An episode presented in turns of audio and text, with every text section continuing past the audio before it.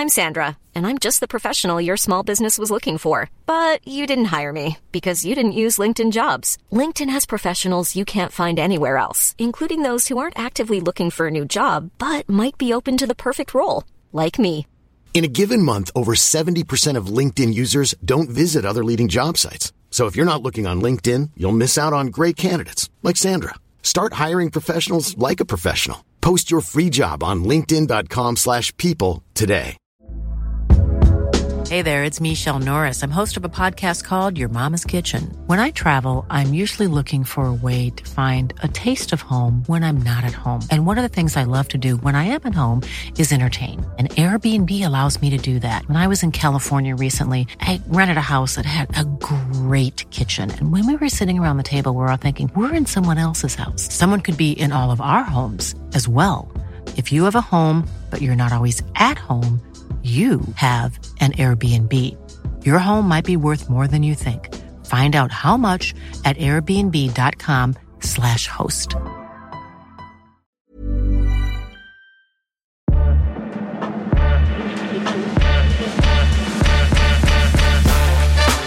It's Friday evening, Friday afternoon, if you're listening to the podcast, and it is the Huddle Breakdown. We are here, the three of us, James, Alan, and Enda, and we're going to be looking back at Celtics 2 1 victory against St. Mirren on Wednesday evening. A very, very tight, cagey game in a quiet Celtic park on Wednesday evening, but a must needed win as well from Celtic, sort of pulled from the ashes from O, who really did well to finish off. Uh, a really well worked move that included Kyogo and Holm and O to finish off uh, the goal. He runs to the bench to celebrate with Brendan Rodgers, which I think we might touch on later on in the podcast. And we're also going to be looking forward to tomorrow's game against Ross County as well. James Alan, how are you? Very well, thanks. So, who wants to kick us off for this 2 1 victory over St. Mirren? Uh, I mean, I missed the podcast earlier on this week, and I can imagine there might be a little bit of going over some very well treaded ground at this point, James. It pretty much went um, as Alan and I spoke about. Um, I think the last 15 minutes on Tuesday, roughly, Alan and I kind of previewed what what we thought to expect. I think we were generally in agreement, right, Alan? I mean, it was um, they were well organized. They weren't like you know super duper deep bunkering, um, but they also weren't you know pressing high. Um, relatively narrow. They played five four one for the most part, as we thought they probably would, and they have a pretty decent keeper. And um, you know, when when you have some of the uh, constraints that we have relative to squad availability and strengths and weaknesses uh, from the people that were playing at the wing position and in midfield, um, you know, it was tough to break them down. And pretty much the first hour, it was, you know, kind of more of the same that we've we've seen recently against that kind of uh, opponent, uh, like we saw with Hibs on the weekend. So um, I, th- I, thought it was once again positive that the subs seemed to really bring something different to the game. Uh, I was really pleased to see Holm uh, show what he's capable of doing, and, and I thought he was really, really good. Um, I hope he stays fit and, and gets more game time. And personally, was thrilled for O because um, you know, I, I continue to be very optimistic on on his kind of track as far as development, um, and even the data limited. I mean, he's not even got Alan's threshold yet in league games at Celtic, including last season, let alone this season. When people, I've seen people, uh, you know, being pretty critical of him on social media. Um, and if you look at his full sample size, which again, limitation there, he's basically matching what Giakoumakis did during his tenure at Celtic. Um, I think people have selective memory on Giakoumakis' uh, tenure, mostly from that period when he was on fire, um, when Kyogo was out injured.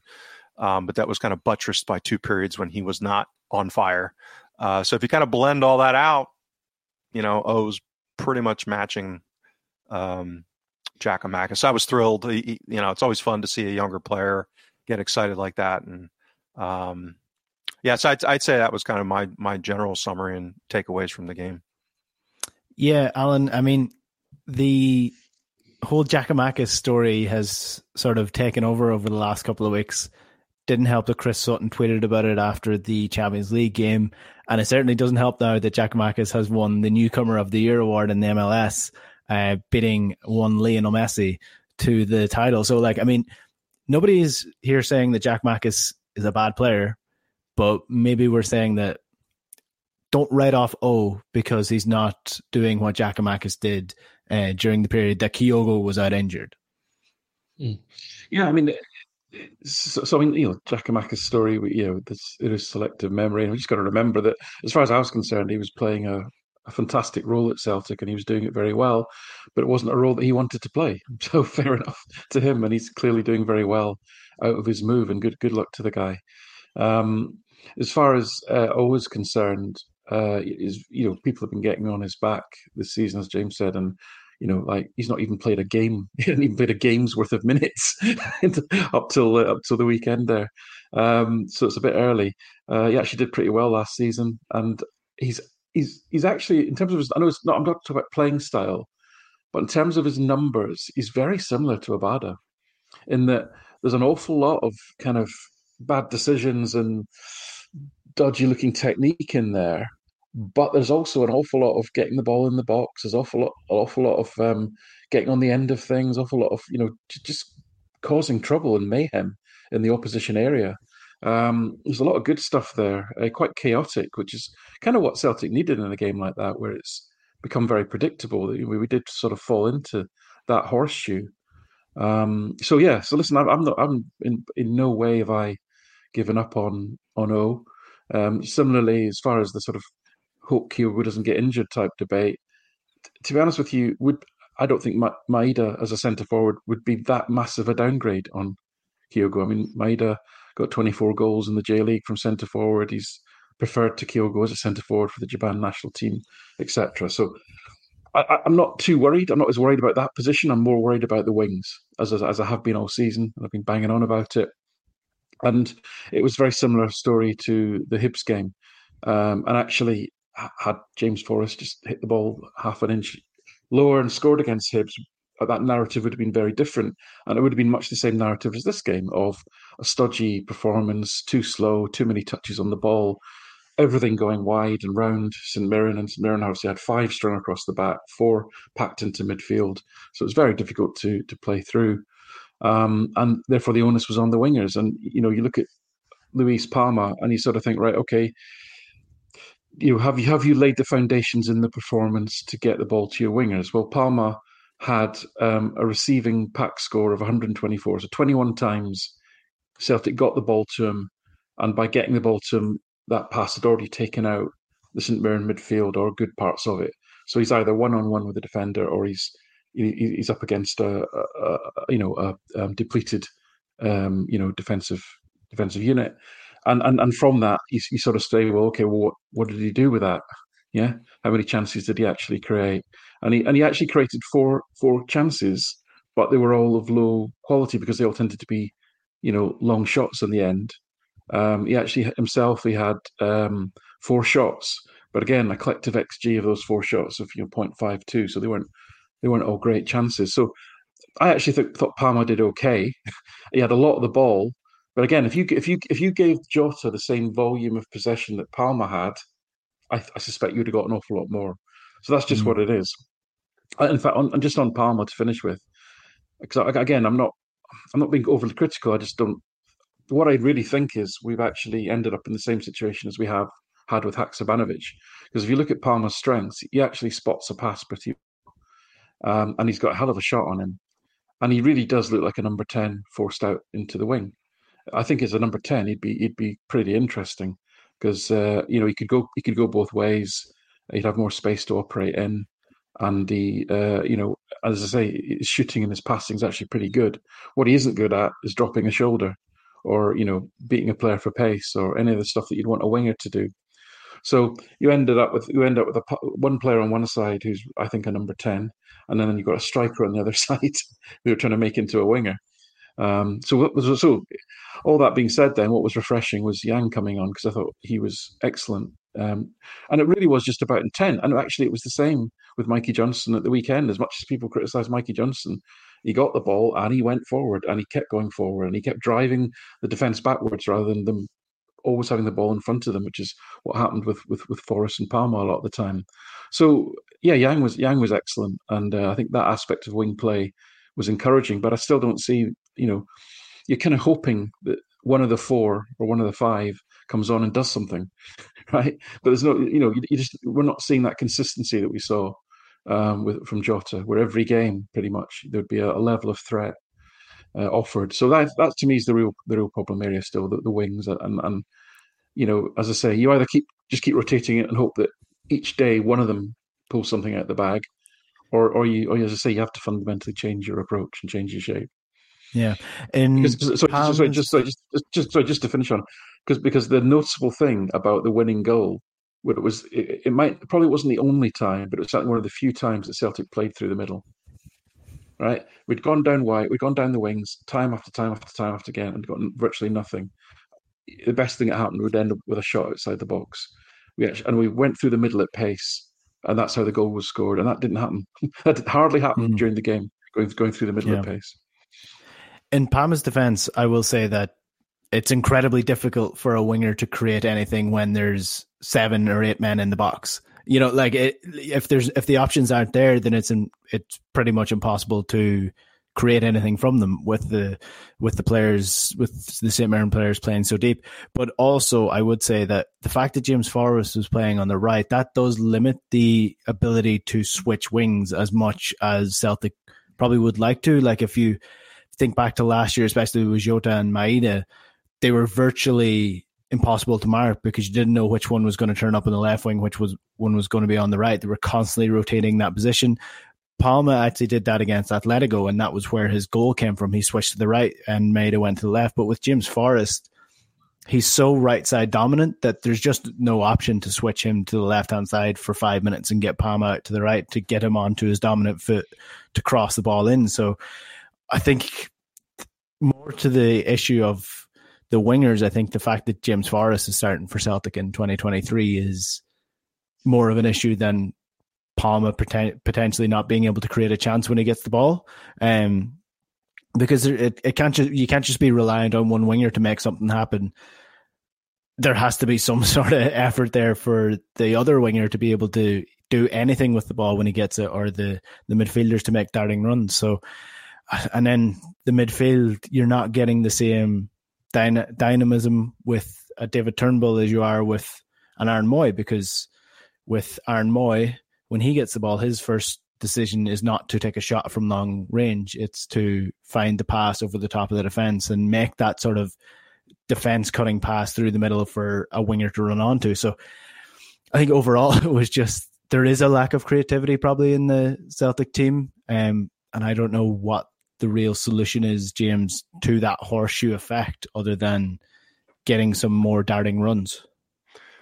Yeah, I, I think that's one of the. That's why I'm part of the part of the reason why I'm um, so excited and optimistic about Holm is um, the data profiling exercise that I've done in the past, and I did on him suggested he might, and I, you know, just looking at some of his play in the past, um, some video on it, he, he seems to have that ability to, you know, play that kind of Tom Rogic type of pass. Um, and I, I think that I'm, I'm coming around to the, the idea that Matt O'Riley is was probably flattering to deceive a little bit in that way, um, where the statistics were suggesting that he was doing that. But in fact, I think in retrospect, that was probably a system um, thing, meaning that you know the, the the average chance quality was as much a system uh, uh, issue manifesting rather than him like creating great, brilliant passes. And I, I think that sequence for the goal, the second goal, was the kind of thing that um, you know uh, a, a, real um, creative player is able to offer. And I'm not saying you know O'Riley's barren of that kind of ability. It's just that he's kind of come back to earth a little bit this season with respect And again, I'll I'll, I'll uh, commit a, a sin here and talk about the eye test. Um, you know, I, I, think that's a, a, another aspect here where I, I, I just I'm not seeing um, that same kind of creativity from O'Riley, and that's where you know when you're when you're in a deficit wide, and um, you know Hatate's out when he's the, one of the ones able to have those kind of moments of brilliance and McGregor's outside of you know some of the over the top type of passes that he's gotten better and pretty good at providing. You know, he's not a line splitter. He's not the one that's going to play those kind of great through balls for the most part. Um, so yeah, it, will be interesting to see because uh, again, I I don't. The early consensus, I think, and I agree with Alan, is that uh, Bernardo is probably not that kind of creative player either, as skilled and um, you know, as well as he's played so far, particularly def- defensively, but he's mostly been keeping it simple. Um, so yeah, I, I, think Holm's the one that really gives me hope that we've got one of those kind of uh, game-changing creative types in in midfield potentially. Again, we kind of still yeah. It's early; we have to see a lot more of it, but um, that's where my my hope resides until we see what goes on in January. Mm. I I do want to talk about the penalty situation Alan, because I know you've been keeping track of the statistics behind it and stuff like that. So I, I promise you I will come back to that. But just one final point on the creativity and sort of the gameplay and the tactics for Celtic when they were um when they were chasing the game to try win it. For the final twenty or so minutes, Celtic had basically got every man in St. Mirren's side of the pitch. They were like Liam Scales, and um, the rest of the defenders were on the halfway line. They were essentially playing midfield. The midfielders were further forward, and the forwards were stuck behind uh, St. Mirren defence.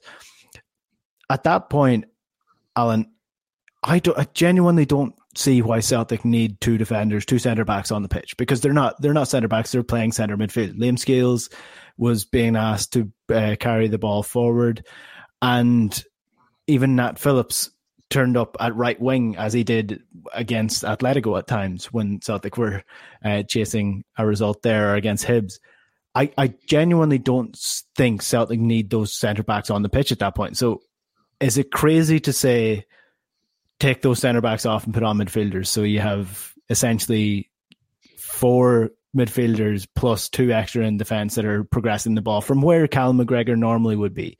So you've essentially got six midfielders and then your forward players on top. Is that is that crazy? Is that stupid? Is that football manager nonsense?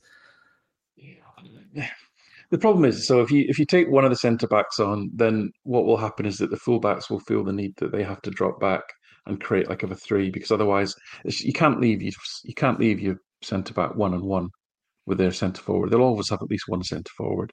And St Mirren usually tried to get two or three players into forward areas, the centre forward, then the two wide guys, you know, um, uh, uh, on either side tried to you know support that striker. So if you if you if you're down to one, then the fullbacks essentially will will be wary. And then effectively, then you, whereas previously you're saying I've got two players that are not doing a lot. Why do I need two? Well, you've now got three players that are defending rather than two. So you actually make the system, you actually make the situation worse. I would argue.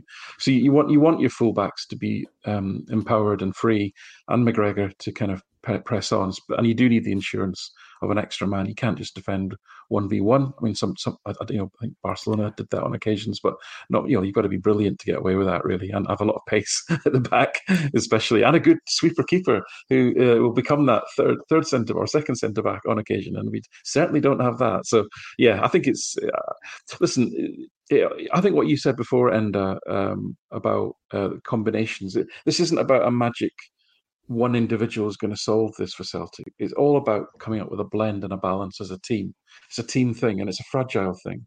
So, you know, Celtic were very effective with Maeda as a winger for, for, for the last two years, most of the last two years. Um, and uh, even though we, even though every week we tell you why he's not an effective winger, but the reason that he was effective was because within the the constraints of or the, within the, the system that Postecoglou had, it was that balance of that front three. It was Jota and Maeda on the wings. So what that gave you was it gave you one that was going to stretch the defense and one that was going to keep them thinking: is, is he going to go inside? Is he going to go outside? He's constantly on the ball. What's he going to do? You know, is he going to cut in? Is he going to go around the back of us, etc. So, all, but and always wanted to go forward. So it was that combination of of out, outrageous pace and and control, trickery, and unpredictability that gave Celtic a, a really balanced front line as far as threat. So you never, you know, as a defender, you never knew what was going to happen. Whereas what we've got now, or you know, especially with Palma and Forrest, is players who, you know, because Forrest hasn't got the pace anymore and Palma has never had it, is is the ball just stopping and coming back. And then if you put Maeda in, um, and no one stretching the player on the other side, the ball's just coming back again. And I, I made this. I'm not going to do it again because it was too time consuming. But I made this point against the Hibs game. Showed you know the, a number of negative passes that the wingers played, and it was just outrageous. Um, it was like 70, 80 percent of their passes were what I call negatives. They were either sideways or backwards.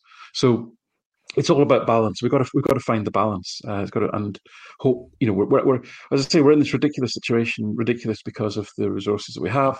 We're we're hoping that some of the players, some of the project players, actually step up consistently. And if and if they do, you know, they might do it for five or six games, and then does the next one come in and does he do it for five or six games? Because I, I, don't see another Jota, frankly, and I don't see another Aaron Mooy in, in in that lot. You know, I agree with James in terms of, you know, Holm uh, and his his because uh, he's, he's just got a beautiful technique. He's got lovely balance, and he just he the ball he takes care of the ball, and he's but he's also got a little bit of you know dig and a bit of uh, aggression and pace about him.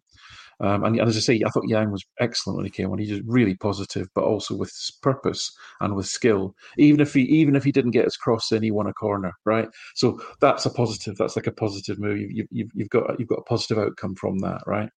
So uh, yeah, but I, I, still think ultimately we've got to find that balance. And I think I, I get the sense that we're going to have to team and ladle throughout the season and just hope that on the day one or two players turn it on because I don't see a consistent eleven that every week you know what you're going to get like we had last season. Mm. It is a tricky time of the year. Like it is. This is where the real league is won and lost really when these European games are on because you've got on top of the European games you've got the the two league games or the League Cup or the, the, the Scottish Cup coming up now soon as well. So you're basically playing two games a week the whole way through now until the middle of February. Um, and that is tough for any squad, especially a squad that is depleted like Celtics with, with the amount of injuries that they have. But yeah, I would just like to see Celtic play with a little bit more purpose and a little bit more creativity and imagination when it comes to what they're doing and it's not just recycling the ball from one wing to another. It's like if you think back to like Celtic when they had Juranovic and Maeda on the right wing. And there was this lovely little combination play that they used to play where it would go up to Maeda, Juranovic would be running off his shoulder, he'd get the ball, he'd play it into Matt O'Riley, and by that time Daizen Maeda had made a darting run into the, the box. Like Celtic played that. How many times did Celtic score from that or get a chance from that? And it was able to just carve a team open within three to four passes. They just don't seem to be doing that right now, and I don't know if that's a game plan thing that Brendan Rodgers does wants a little bit more tiki taka, play it out through the the lines, or if it's a confidence thing, or if it's just, you know, it's just not something that they're doing at the minute, James. But like, there, there's not as many combination plays as we've been used to grown grown used to see with Celtic over the last couple of years. Yeah, I, I to me it seems like it's uh, more likely to be a personnel issue, meaning that you, mentioned Juranovic, that was a strength of his, um, not really what Johnston has a glaring strength about him with with that kind of movement. Um, you know, as, as stout as a of a defender it, it, he is, and he's got some pace about him given his size. He's not that laterally quick. You know, Juranovic kind of had more of the water bug type of movement, um, and so you know, even on that side, you've you've got a, a reconstitution of kind of strengths and weaknesses of these players. Uh, and obviously, you know, we've, we've kind of um, beat the Jota thing to death. So, you know, it, it's just there's different types of players with different profiles, and and that's why I thought the, the second goal was of note was because it was more like that, meaning that you had that kind of uh, triangular movement and guys making runs and those that nice, you know, interplay um, that created the goal. So, yeah, I, I, I, it'll be interesting to see you know, how much of it is younger players coming through and developing into some of that? Um, because I just, you know, the the Greg Taylor, Johnston, um, Turnbull, you know, uh, th- those cogs in the machine are probably just, you know, Palma. It, it, it's there, there's just certain limitations there. Um, so I, I, that's my view is is more so that than I, I don't think Rodgers has made some major. I mean, I, think the prioritization of possession over unbridled aggression has probably been taken from a you know a 10 to an 8 you know so it's still it's not crazy. It's just a slight tweak. And so that's why I, I think it is more a personnel issue. Another penalty missed Alan, tell me, tell me I'm wrong, and tell me Celtic are not that bad at penalties because PKs. You mean PKs? Certainly, it certainly feels they are.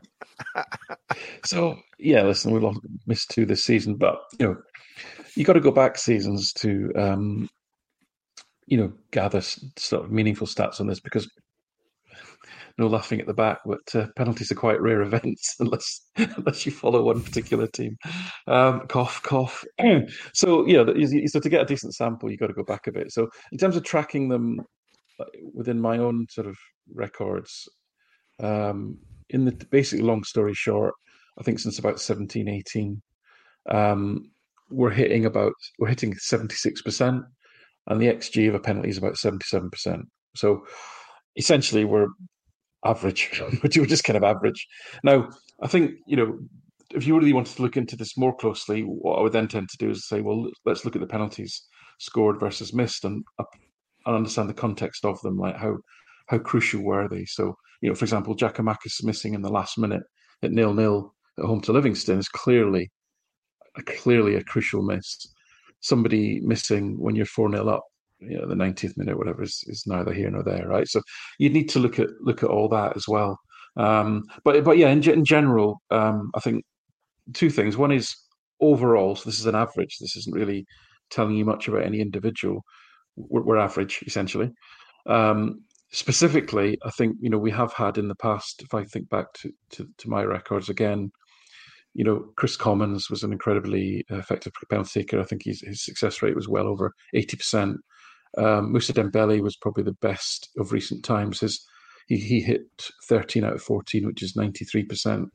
And then uh, Sinclair hit 12 out of 14, which is um, again, you know, high high 80s, 86, 87%. So those are those are the, the last three that I think have been well that had had had a number of penalties to take. The, the, the other issue that we've got is that you know um, Turnbull, who's you know that's the first penalty in his career that he's missed. I think he's taken six from Motherwell and um, Celtic. That's the first one he's missed. Um, but he doesn't play. He's not guaranteed to be on the pitch, so you kind of need a penalty taker that is probably going to be on the pitch. Otherwise, it's a it's a revolving door. You you don't get to sort of Tavernier levels of muscle memory where you're taking one every week, and therefore you know you, you, you know you're very skilled at that particular um, specific specific skill set because you do it, you practice it so much. So we're not kind of anywhere near that territory. Um, but yeah, I think it would be useful to have somebody who's designated and who's going to play. Um, my next thought would probably be Luis Palma. He's he's five from five in his career, um, and he's obviously clearly a very good uh, technician as far as Uh, the way he hits the ball. So, but yeah, overall, it's not. You know, I think with my my reading of it as a Celtic fan is there's certain there's certain myths that all football fans hold to be true. Um, one of them is that we don't score enough goals from corners, that you concede too many goals from corners, and that you you would be better if you play two up front, and we, we don't score enough penalties. And these these are things. If you ask any supporter of any football club, they'd all say these four things about their club. Almost guarantee it, right? Um, in actual fact, as far as the corners and penalties are concerned, we're just average. We're not very good. We're not very bad. We're just kind of average. But you know, having said all that, it would be nice to have a a, a recognised, dedicated penalty taker that you felt confident about when they came up. You know, as I say, probably Moussa Dembele is the last one that you sort of you knew when he, he stepped up, and you thought, yeah, we'll be all right here. Mm. Dembele had the the lovely mix between arrogance and technique. Like he you he had confidence that he was going to score it, and that's half of the battle when it comes to penalties. So, uh, yeah, I you know like Turnbull is the logical choice for this. He should be the best at the penalties, and overall at, at training, I would say, well say he is, whether it's a mindset thing or a concentration thing. But uh, yeah, give it to give it to Joe Hart. Did you see his penalty a couple of years back? Absolutely smashes it into the net. So uh, give give him an opportunity yeah, keep keep going, but keep going backwards until you eventually get to the the the the main man and goals. So I mean, going forward, it's never. I I am annoyingly pes- or optimistic about the team this season, probably to my own mm. detriment. Um, I currently would put this stage of performance against Hibs and St Mirren down to the amount of games that Celtic are currently playing with the players that they're currently playing in these positions. Ultimately, that comes down to a squad issue, but that's a bigger conversation. But is this is this type of performance uh, followed following the Hibs performance this weekend? Is that something that's starting to worry us, or do you think that maybe the the European form has masked what Celtic have been doing domestically a little bit? Yeah, put me in the uh, concerned pile. Um, and Alan's talked about. It. I mean, we and we've mentioned it in the past. You've, you've we've kind of got a magic. And I say that tongue in cheek. A, a magic non-penalty xG differential threshold, right? For, to, to, to be a, a spreadsheet shagger uh, for a 2nd here.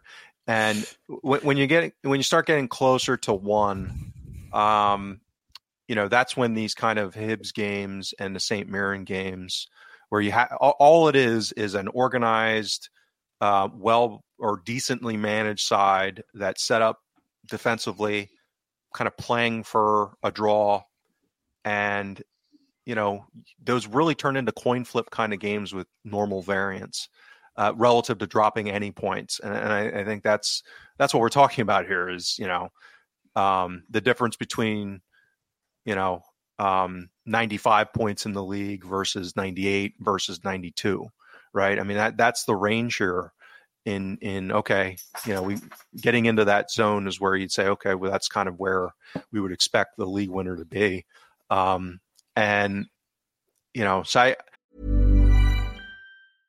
I'm Sandra, and I'm just the professional your small business was looking for. But you didn't hire me because you didn't use LinkedIn jobs. LinkedIn has professionals you can't find anywhere else, including those who aren't actively looking for a new job but might be open to the perfect role, like me.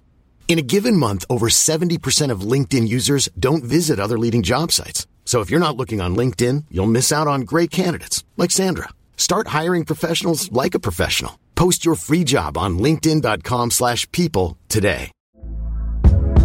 Hey there, it's Michele Norris. I'm host of a podcast called Your Mama's Kitchen. When I travel, I'm usually looking for a way to find a taste of home when I'm not at home. And one of the things I love to do when I am at home is entertain. And Airbnb allows me to do that. When I was in California recently, I rented a house that had a great kitchen. And when we were sitting around the table, we we're all thinking, we're in someone else's house. Someone could be in all of our homes as well. If you have a home, but you're not always at home, you have an Airbnb. Your home might be worth more than you think. Find out how much at airbnb.com/slash host. Everyone knows therapy is great for solving problems, but getting therapy has its own problems too, like finding the right therapist, fitting into their schedule, and of course, the cost. Well, BetterHelp can solve those problems. It's totally online and built around your schedule. It's surprisingly affordable too. Connect with a credentialed therapist by phone, video, or online chat, all from the comfort of your home. Visit betterhelp.com to learn more and save 10% on your first month. That's BetterHelp H E L P. Burrow's Furniture is built for the way you live. From ensuring easy assembly and disassembly to honoring highly requested new colors for their award winning seating, they always have their customers in mind. Their modular seating is made out of durable materials to last and grow with you. And with Burrow, you always get fast, free shipping. Get up to 60% off during Burrow's Memorial Day sale at burrow.com slash ACAST. That's burrow.com slash ACAST. burrow.com slash ACAST. I'm still not seeing enough yet that I'm confident that we're going to kind of stretch that on a durable basis with the personnel that we have, given what the transfer window was, and and the mix of players combined with you know some of the injuries. Um, and that's you know that's you get back to you know you have a stretch of time when Hart maybe has a rough stretch or um, you know as I've mentioned in the past you know our um, our opponent's bad finishing has swung the pendulum a little bit whereas and we saw that again on the on on uh, Wednesday is that the opposition keeper play has been better right? And and actually quite good against us, unfortunately, so far this season in in in total. Uh, so if opponents start to just finish a little better, you know that's the kind of variance that I talk about, where you might you just need two or three games that should have been three points that maybe the pendulum swings to you know you drop points in a draw, let alone losses. Um, and that to your point, Enda, this is the time of season when that's more likely to happen. Um, you know, particularly as we get into the the dog days of winter, and mm. you know, I, I, I can imagine being because I'm ten, over ten years older than Joe Hart. Um, you know, as as the weather gets worse, you know, us older guys have a harder time staying limber. and and uh, you know the dynamism of our lateral movement suffers a bit as the temperature drops. Um, I wonder so, where this is going. yeah, well, uh, calm down now. Calm down.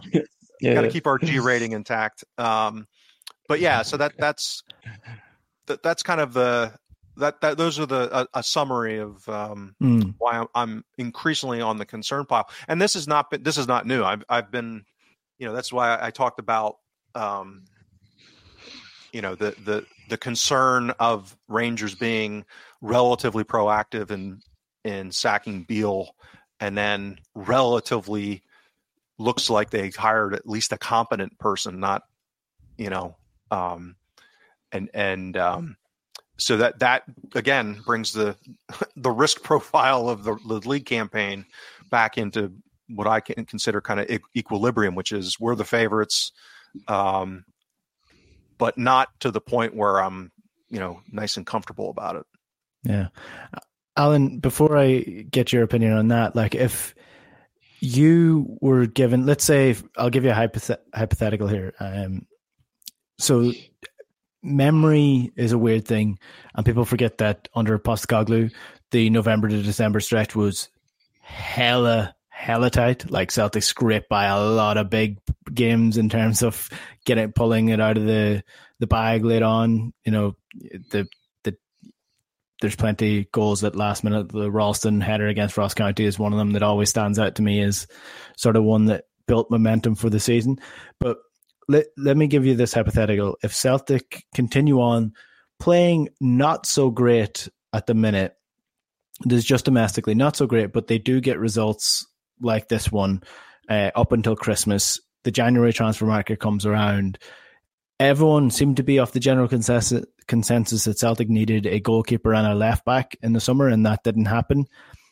Is a goalkeeper and a left back still the priority signing for Celtic until the end of the season, in your opinion, if they keep playing the way they're playing at the minute, or do they need another winger? well, I'll broken record, right? You know, the shopping list is the same as it was at the end of last season. It's a goalkeeper, a left back, you know, a box to box, potentially a box to box midfielder, definitely a winger because Jota left. That was an extra one, and potentially another striker. Um, I would say all those things would help the squad for sure. But the other piece of business that I kept mentioning, um, you know, probably didn't get as much attention, but I kept mentioning it as on the to, massively on the to do list is they've got to get rid of players. They've got to get people out the door. We've got far too many players. You can't buy go and buy another six players when you've already got like thirty odd. So it's to me, it's still imperative that we get a load of players out the door. I mean, I don't, you know, saw the accounts. We're no danger. I think we're, I think um, wage bill something like fifty-one percent of turnover. We're not in anywhere near FSR danger zone in that sense, but that's on the back of record revenue. So, you know, but having said all that, it's just not healthy uh, to have that many players. So we need to make space in the squad for that refreshing. I hope there is some refreshing done because, you know, I, I, I um just before I get into that, then, so listen, just last season, just as a reminder, last season, 6th of November through to uh, the 24th of December, um, the scores were Dundee United 4 2, but that was two goals in the 90th minute to win that from 2 2. Motherwell 2 1, Ross County 2 1, Aberdeen 1 0, Livingston 2 1. And then we kind of blew away St Johnstone and Hibs before getting a draw at Ibrox in January. So James is right. You know that November December um, spell was full of sticky wins. And that was me that said that. That was me. Was it? Come yeah. on. Yeah, we, Give we, me credit we, when I pull out some stats. We, we, so we know that you know that's it's right that you know this is how it's going to be now for the next sort of we've got 13 matches in the next kind of uh, before uh, the end of the year so um, we don't we obviously we don't have League Cup semi final and finals that's a blessing in some ways I suppose um, but it's a lot of games. But so so back to back to the original question. Then I'm I'm I'm kind of in the slightly concerned uh, pile as well. So if you look at all of the expected points models. Uh, and there's an increasing number of them around now, and so there's generally two types of model. Let me just remind people, because um, it can be a little bit confusing. There's there's people who to look at what happened uh, in the games, look at the XG, etc., and work out what would, would if you if you if you basically played those games like ten thousand times, what, what league what should would the league table look like? And you know, Celtic are five points ahead, but most of those models are saying it pretty much be um, equal on top, uh, if not uh, the Rangers were maybe one point ahead at that point. And then what the what the other type of expected model does is it says, okay, given what's happened here I'm going to project forward and predict what's going to happen based on what has happened. So if performance continues the way it is, um, what will happen? And you know, again, plenty of caveats for sure, but those models have some of those models have proven to be quite quite well predictive in in the past. So they're worth keeping an eye on. Uh, and they're predicting at the moment, you know, that essentially it's a, it's a it's a coin flip. It's like 50-50, you know, at the top of the table. So so I'm concerned for that reason because I can see that the underlying stats are we're still giving up too many chances. We, um, not by my data, but certainly by Opta data, we just about got beat below point uh, below one one xg against uh, as an average, uh, but that's been above one all season. I've still got it above one on my data across all all matches, um, and you know the differential XG differential just isn't, isn't enough. Uh, our, our, our, our XG differential uh, is actually second best in the league at the moment, but our post shot XG differential is actually by miles the best. So that's shots that that's just looking at shots that hit the target, um, and that's probably, to be honest with you, a reflection of that Celtics um, attackers are better than the attackers at Ibrox, which I think we all kind of knew anyway, um, and that's going to be their their their issue really. But we don't we're not matching them in terms of defensive solidity. We're giving up still giving up too many chances. So to me, you know, it's frustrating because again, you look at the resource differential, you look at the future resource differential, it's going to be even bigger, um, and yet, on the field, uh, that differential is not is not that is not not reflective of that or, or not yet. On the other side of it, of the coin, you know, clearly I've, I've been pretty happy actually with our European performances. I know the results are no better than last season, but the performances have been, I think, very, very good. And it feels like we're just waiting. We're waiting for things to kind of click, but but we seem to be waiting every week.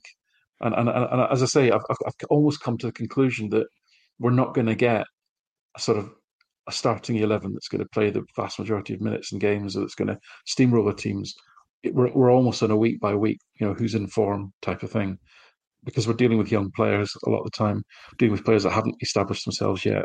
They're going to blow hot and cold. So, but also that that that therefore introduces a huge amount of variability. Which Yang are you going to get? The one that was tremendous for 25 minutes at the weekend there, or the one that just continually gave the ball away and couldn't get past his man? You, you, who knows? I don't know which one will turn up on any given week. So I'm not picking on Yang. I'm just saying as an example, or, or I could equally apply that conversation to any of the young young players that we brought in. So, mm-hmm. so yeah, I'm I'm, pre- I'm pretty anxious, not anxious, but I'm certainly uh, concerned. Like like James, uh, you know, let's let's let's not pretend otherwise that the um, the underlying data suggests it's going to be a really really tight race. Let's not pretend that um, you know uh, Clement is is a you know, competent manager, and looks like he's he's, he's certainly going to get more out of that group of players than than Bill was capable uh, of doing. One brilliant performance uh, at Dundee doesn't make a season. They've got to do it week after week after week after week, and that's not easy. It isn't easy, as as, as we know, right? So um, I'm not, you know, I'm just saying there's plenty of reasons to be, you know, concerned legitimately. Mm-hmm. Yeah, if I, I'll throw a couple of numbers into the mix here, uh, and uh, to um, that speaks to this, provide more context. So, and again, these are StatsBomb's. So, um, one of the, they they break out through different phases of play, and um, so one that I key on, particularly relative to the the title race, is um, xG from open play specifically. You know, so that excludes set pieces, corners, you know, free kicks, et cetera, et cetera. And eh, my, my thinking is we need to be the you know the firm leader in that because generally speaking, uh, the makeup of our you know squad is not going to be dominant in corners and set pieces. And historically, I think that probably is, uh, uh, you know, that's been the case. And uh, so, as of that, to, to Alan's point, um, so we're conceding over double the rate of xG that Rangers have so far this season. Now, again, there's there's issues. There's there's been the injuries, and you know, so but that speaks to the gulf that has to get closed, and and their uh, the rate that they're conceding chances is about the same as we did last season. Now that ours hockey sticked up a little bit late in the season after, you know, we we kind of lock things up so that you know, we're we're I, I, think that's a little misleading relative to kind of the full and firing and side, which, which was you know we've talked about it was below 0.3 uh, from open play um, when when uh, we when, when, Celtic were firing under Ange consistently over long stretches of time. So Rangers aren't quite that low, but they're in that neighborhood of what league winning teams have had in that kind of 0.35 to 0.4 from open play in, in prior seasons, and we're right about you know just under 0.8 um, so that that needs to come down excuse me and the chance creation is about the same and has been the same mm-hmm. from open play so uh, that's where you get that differential is significant and and the differences in finishing not only rangers not finishing much um, and they've been so putrid in that regard that even if they just swing back from putrid to bad it's going to be an improvement uh, like you saw with you know the Dundee game, uh, and then you know opposition finishing against each of the teams.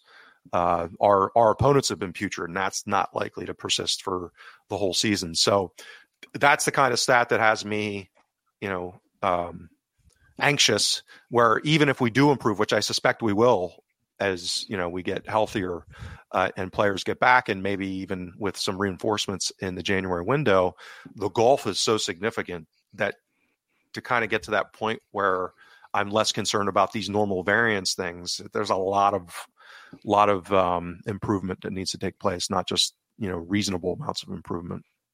Mm-hmm. Celtic do have a striker coming in in January. By the way, I'd say he's coming in before January. Um, Johnny Kenny returning from loan from Shamrock Rovers at the end of the season. So, I mean, if he if he's on the same trajectory as Liam Scales was after his return from Aberdeen, I mean, we're in for an absolute ball of a time uh, with Johnny Kenny. Just as a as you were saying about the getting the players out, uh, Alan, I, I had a look on the at the Celtic squad on the on the website just to see like who I would purge if I had the option. So uh, this is this is just who I would get rid. And now we're not talking about. Um, I I have slightly considered the UEFA situation where you need the homegrown players essentially uh, in your squad, but I've I've also disregarded that in many ways because uh, there are a few players that you just need to get rid of that fall into that bracket. So in terms of the goalkeepers, you're I think you're getting rid of Benji Siegrist. You know, I don't know why he was brought in, in the first place defenders were really bloated in. I think getting rid of Nat Phillips, send him back. Kobayashi, no point in being at the club really. Bernabei, no point in having him at the club. Probably st- probably keep Stephen Welsh to be honest. I think he's he's decent and he's good to have in the squad. Ralston, we don't have any option but to keep. But if we had an upgrade on a, a backup right back, I think you're you're upgrading on Ralston. I think you're getting rid of James McCarthy. You're probably getting rid of Kwon, who has is basically the Ideguchi of this transfer window where he came in and he just has been the invisible man in Celtic's midfield. Probably getting rid of James Forrest or letting him retire. Um, and then forward line, probably striking when the iron's hot with Liel Abada in terms of his transfer fee and what you're going to get from him. Because, I mean, you probably would have got a lot of money for him over the summer, but the fact that he hasn't featured a lot this year, you're probably not getting a lot of money for him.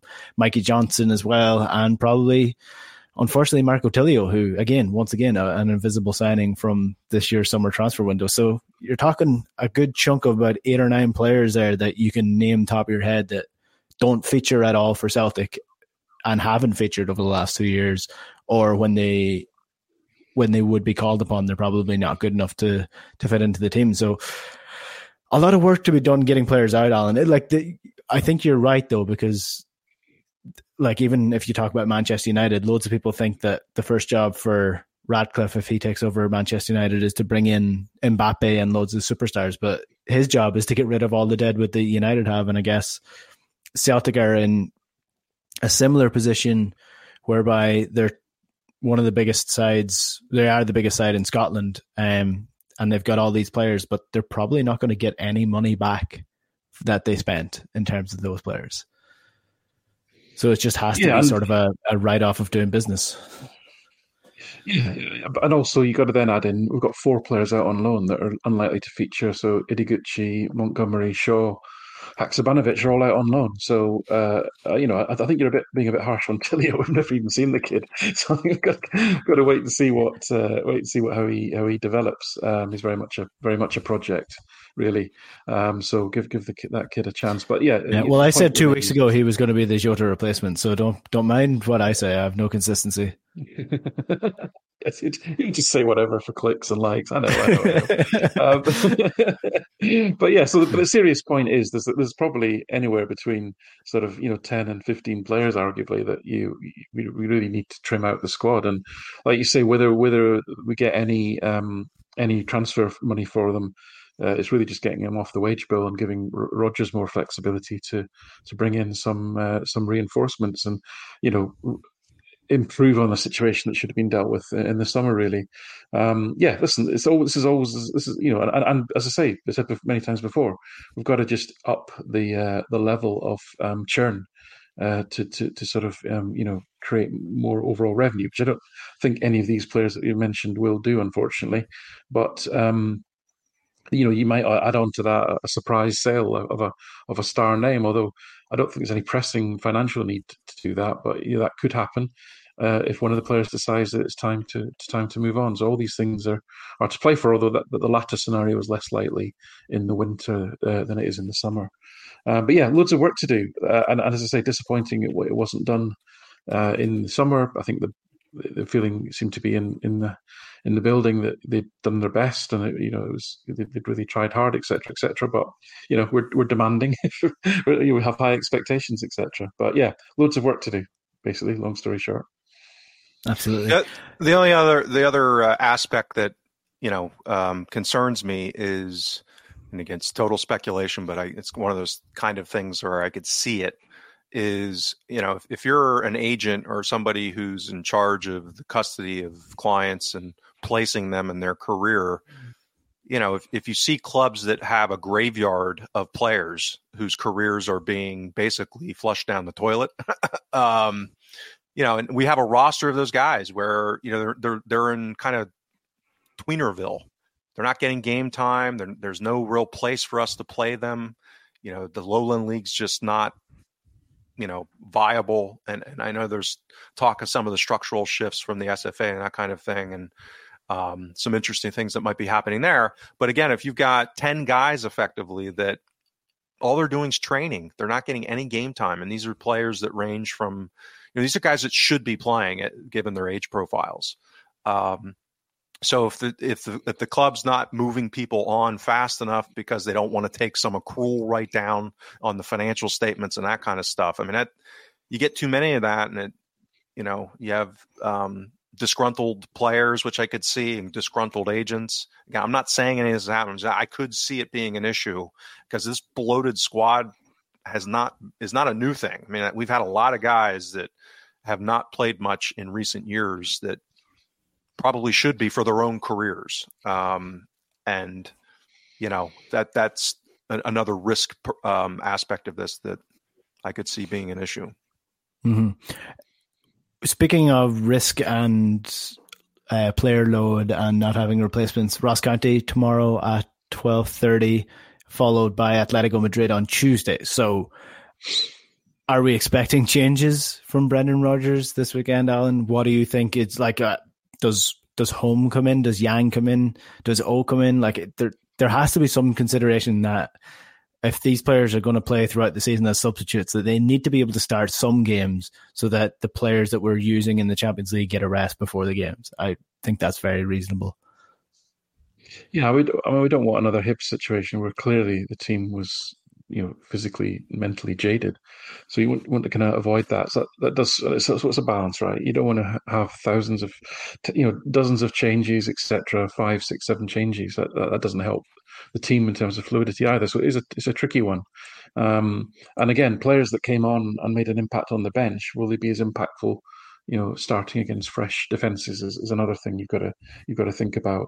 But yeah, I think you need to look at the schedule um, in the round and, and, try and think how best to navigate through. Uh, I, I, you know, do you, do you, do you, do you do things like you know? I mean, again, Liam Scales certainly certainly Peter Grant in commentary and and and uh, Greg Taylor on the pitch thought that you know Scales was at fault for for the St Mirren goal do you you know uh, he, and he was probably the the worst in terms of too many touches, too slow on the ball, getting the ball forward. You give him a rest, uh, give give Nawrocki some game time. Which might be one thing I'd think about. I don't think we can just keep playing the game of right Turnbull, it's your turn. No, next game it's Bernardo. Next game is we can't do that either.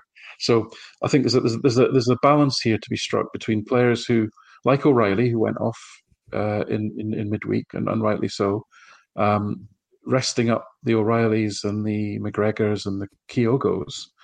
But in some instances, I think, for example, on the wing and the other number eight position, you almost need to give somebody a run of games and say, right, you're you're playing the next three games. So is it going to be Turnbull? I mean, Turnbull actually was okay. He scored a great goal.